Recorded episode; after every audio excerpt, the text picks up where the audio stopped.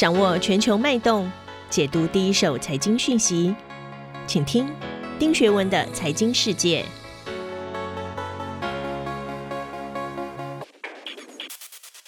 大家好，我是丁学文，又到了每周一次啊，和大家一起看看过去一周全球发生的重大财经新闻。今天第一则我要讲的是十一月十八号啊，就在拜登跟习近平的视频峰会结束之后，我们看到美国的商务部长 Gina Raimondo 啊，立刻拜访了包括日本、新加坡还有马来西亚这些国家，他呢也郑重的宣誓，美国没有考虑重返 CPTPP。而会另起炉灶，在印太地区另外创设一个全新的经济 framework 架构哦。这个构想到底意味什么？背后又有什么深层次的全球区域变化的地缘政治新变化？我们来看一看。第二则新闻是十一月二十五号哦，欧洲商会正式向台湾政府提出了年度建议书，要求政府针对一百七十项议题改善，其中呢有一百一十八项是曾经提出的问题，五十二项则是新提出的议题。台湾又可以得到什么样的启发呢？首先，第一则新闻我要解读的是啊，Barons 它的标题下的是中国抢先锁定亚洲贸易，是时候担心了。另外，Bloomberg 的标题写的则是新加坡称美国需要更实质性的亚洲经济计划。Reuters 路透社啊，它的标题则是美国商务部长表示会在明年年初看到印太的新的经济框架。事实上呢，大家都知道啊，中国大陆在九月十六号突然宣布加入 CPTPP 之后，其实全球各地高度关注。美国政府呢，也在当时有声明，中国大陆加入 CPTPP 应该由 CPTPP 的成员国所决定。美国现阶段没有签 FTA 的意向，而中国大陆确实啊，借着 FTA 在到处插旗，包括我们知道的 RCEP、CPTPP，还有跟各个国家双边的。FTA，反观美国，在亚太地区几乎没有进展，特别是在 CPTPP 前身是美国一手打造的 TPP，所以到底美国在想什么？不过，美国商务部长 j o m a n d o 这一次啊，正式宣称美国不加入 CPTPP，这是美国对 CPTPP 有史以来最明确的一个表态，也是最直接的否定，显示拜登呢已经开始沿袭川普时代的一个想法，不参加 FTA。那所谓的呃印太经济架构，就是这一次呃 Gina Raimondo 特别提出来的，我们可以把它看成是 FTA 的升级版。虽然目前呢 FTA 大部分都包含了所谓产业合作的专章，不过如果你仔细去看的话，大多数是聊具一格，重点还是在市场开放，尤其关税这一块。所以所谓的高品质的 CPTPP，其实产业合作的内容也很简单。所以确实啊，从新冠疫情发生以来，我们大家都发现到。供应链的韧性，还有什么经济安全，甚至数位化这一块才是重点。美国确实，我们也看得出来，他认为必须超越传统 FTA 的架构，打造以美国为主轴的经济体系，才符合美国的真正需求，也这样子才能够视为美国推动印太战略重要的一环。而更重要的是，大家知道，目前为止的 RCEP 啊，其实是不包含印度的，而美国其实在亚洲最大的合作伙伴就是澳大利亚、日本。和印度，所以所谓这一个新的印太经济架构的内容，确实值得我们特别注意。那美国这一次特别挑在 WTO 第十二次部长会议前宣布这个所谓的印太经济架构，其实也显示了美国觉得将来他要跳过 WTO 来整个重新架构全球的所谓的经济结构。因为呢，大家都知道，中国在二零零一年加入 WTO 之后，很多国家一直在 complain，包括美国、欧洲、日本。中国没有去实现承诺，真正把自己变成所谓的市场经济体，所以美国发现呢，透过贸易谈判签署这些所谓贸易协议根本不能解决问题，所以美国把中国踢出世界贸易组织的想法一直长久以来都有，但是真正要解决问题，只好架构新的国际机构组织，那定好条件，让中国没有办法参加，例如构想中的印太经济架构就可以设定你必须是市场经济议题，而且你的资讯要透明才能加入。所以很明显的啊，这一次美国的这个动作还是针对中国。那事实上，这一次所谓的印太经济架构呢，内容包含了供应链的韧性、半导体、基础设施、网络安全、隐私权，甚至技术标准的制定。特别强调呢，是用战略方式协调区域内的供应链合作跟管理。所以可见，其实是有突破的啊。那现在推出印太经济架构呢，强调供应链安全跟半导体，等于也帮台湾量身定做一样，有把台湾正式纳入的意味。与此同时，这个架构也会强调网络安全，就是数位化这一块，隐私权跟技术标准，显然也是针对中国而来的。那从二零二零年哦，全球半导体供应链的市占率来看哦，美国其实现在还是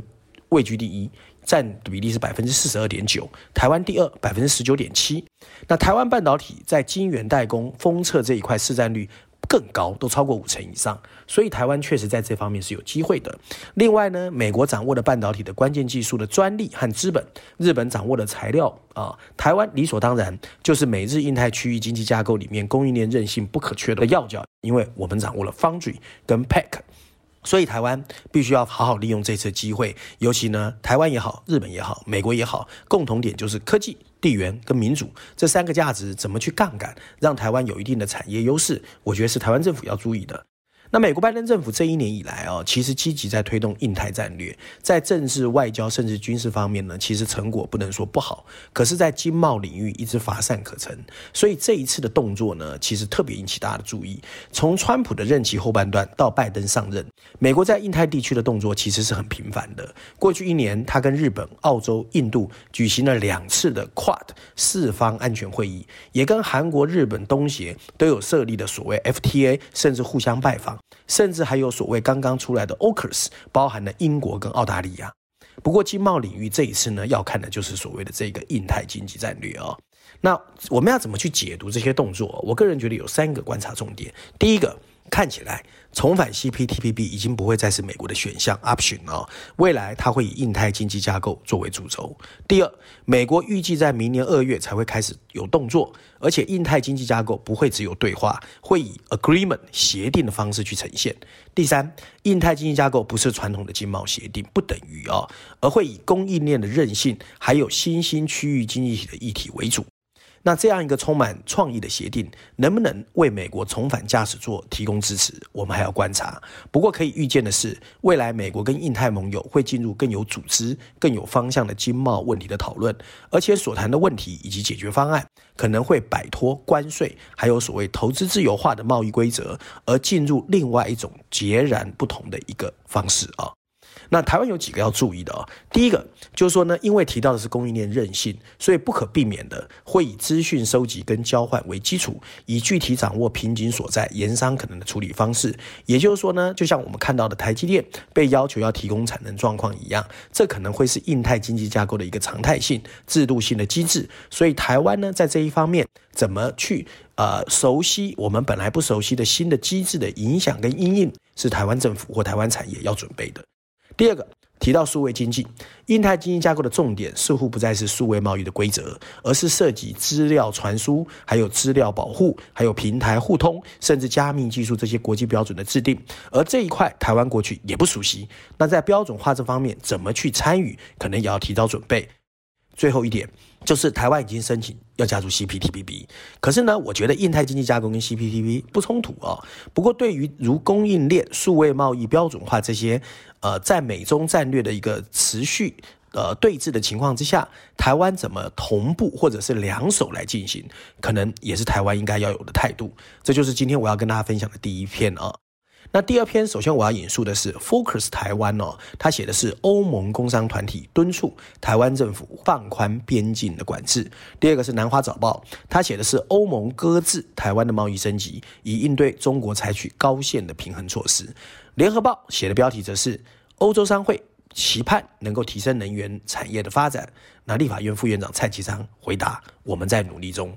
那事实上呢，台湾政府我觉得应该重视这些议题哦。那除了这是少数哦，外资对台湾政府的一个非常客观的建议，也代表呢，其实台湾过去长期习惯在海岛思维下自嗨的情况之下，必须做一些改变。欧洲商会的建议为什么我觉得重要？因为大家可能不知道，其实欧洲哦是台湾最大的外侨商会，它包含了四百家的企业，八百六十个个人会。员，还有三十个产业和倡议的委员会。欧洲虽然我们一般人会觉得它应该跟美国、日本是台湾的前三大外资，而其中台湾最大的 FDI 就是外来投资的首要来源，其实就是欧洲。按照经济部的统计数据哦，欧洲来台投资呢，在最新一年有六百零七亿元的累积，那远超过美国的两百四十亿和日本的两百三十二亿，所以是美国加日本都没有欧洲多。如果看过去五年的每年平均投资，欧洲的年平均投资也是五十亿元哦，也是高于日本的九点四和美国的二点五亿美元。所以欧洲重不重要？重要啊！那为什么它会有占那么多？首先大家知道哦，欧洲里面呢。排头羊是荷兰，荷兰在台投资已经超过八百件，累计金额三百多亿，占欧洲的一半以上。当，主要原因是有些人可能知道，TSMC 台积电过去一早开始的时候，最原始股东最大的就是荷兰的飞利浦。另外呢，在半导体里面很重要的一家企业 ASML 也是来自荷兰。那最近呢，在台湾扩大投资，聘用的员工超过三千名哦。那居次的是德国，也有上千件，再过来是法国。那另外包括北欧的卢森堡跟丹麦，其实比例很高，所以欧洲其实真的是非常重视台湾的。那你也不要小看欧洲，欧洲过去几年虽然看起来老态龙钟哦，可是其基本上以今年前十月的欧洲来台投资而言，它主要当 focus 在电子消费、金融保险。可见呢，像传统的英国、法国或者欧洲一般企业，对台湾还不是太了解。所以欧盟这一次愿意站出来呼吁台湾政府，我觉得其实是正向的。那谈到欧洲，很多人可能会以为它还老态龙钟，其实很多人不知道，欧洲其实占全球 GDP 超过四分之一。本来欧洲企业在全球的 venture capital 的份额不到十分之一，不过最近几年情况在发生改变。按照数据提供商 Deal Run 的数据表示，今年许多欧洲地区的创投交易都在猛增，欧洲企业今年成功吸引了全球百分之十八，将近五分之一哦的资金的投资。所以欧洲正在改变，所以欧洲当然值得我们注意。而欧洲现在已经出现了拥有独角兽的六十五个城市，代表其实招商引资，你为什么不 focus 欧洲？不要老是只看日本跟美国。那现在呢？其实台湾的媒体关注就是说，哦，他主要呼吁是希望我们放宽。编译的管制措施，我觉得这看得过于偏颇。确实，台湾的防御有点严格，对很多外商来说不是太友善啊。那欧洲商会的二零二二年的建议书主题为“台湾扬名全球的契机”，诶，这个题目取得很好。由欧洲商会的理事长张汉书交给龚明鑫。这份建议书呢，有一百七十多项，很多人都 focus 在放宽边境，可是我更注意的是其中的第一条，就是他们其实建议台湾要想办法努力和国际接轨。这个其实非常值得台湾注意哦，因为呢，你没有高度的国际接轨，其实你就很难获得欧洲或者是欧洲以外的国际投资，也没有办法吸引更多的欧洲企业来。这一点我一直觉得台湾做的是不够好的哦。它里面就特别举了啊，你譬如说你边境管制这么严，你很多的外商企业的高管就没有办法来，你台湾当然没有办法提升，而更重要是台湾一直没有一个积极的趁势去跟国际接轨，这个长久以后对台湾的竞争力也是有弱点的哦。那它里面还特别举了一个例子，就有个总经理外资的。离开台湾被调去新加坡，他调出去之后呢，可是要接他的人却进不来，这不就是很尴尬吗？那当然，后来台湾有用专案方式解决啦。不过这种情况其实哦也是一样，像挤牙膏一样，还是太被动了。还有台湾的能源问题，它里面也提出很多的建议，就说呢，其实能源问题是未来全世界最重要的重点。台湾的二零五零年净零碳排放的路径草案到底是什么？台湾的将来的能源政策的主轴又是什么？这都是台湾要特别注意的。那照例哦，我今天要推荐经济学的最新一期的封面故事。这一期的封面设计哦，你会看到在黑漆漆的封底前，我们看见的是纵横交错的六条黄色的封锁线。封锁线上用病毒图案隔开的三个英文字，分别是 Omicron 变种病毒、Inflation 通货膨胀，还有 China Slump 就是中国的衰退。经济学人认为啊，这三个是现在全球最大的不确定因素。果不其然呢，中间有几个字说明了这一次的封面故事焦点：全球经济面临的威胁啊。那文章内容主要是在说，在 COVID-19 的疫苗问世和取得临床实验成功，不过刚刚满一年，没想到整个恐惧感又再度来了。新冠病毒 Omicron 变种病毒在十月二十四号在南非被第一次发现，据说它有可能成功绕过所谓的新冠疫苗建立的防御系统。世界卫生组织 WHO 已经把它定位为 Very High Risk，就是非常高的全球风险。那疫苗制造商莫德纳的老板甚至说，现有的疫苗都很难成功抵御。这一个深度的变种病毒。那面对更多的封锁、边境关闭和消费者的焦虑，这么一个可怕的前景，投资者能够做的就是抛售股票。石油价格更已经下跌了每桶大概十美元，这种跌法通常显示未来有可能会经济衰退。确实，我们如果要现在去判断 Omicron 的变种病毒是不是真的比 Delta 更具传染性，为时过早。随着科学家未来几周的分析数据出炉，流行病学界的看法会更加明确。不过，一波疫情的从一个国家蔓延到另外国家的威胁，会再次笼罩全球经济，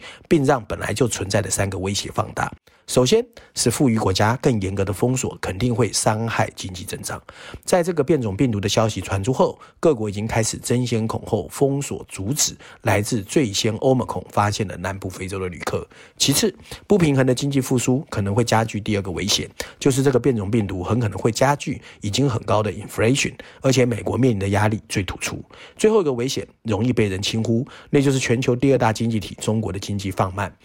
如果事实证明 Omicron 比 Delta 的变种病毒更具传染性，那会使中国目前的清零政策更难加以持续，以及在进行的各种管制措施会让经济增长雪上加霜。总而言之，经济学在这一期的封面故事议题给了我们一个非常严肃的呼吁：全球经济体正在面临一系列接踵而至的新威胁。以上就是今天我想跟大家分享的全球重要商业新闻，希望大家喜欢。我们下周见。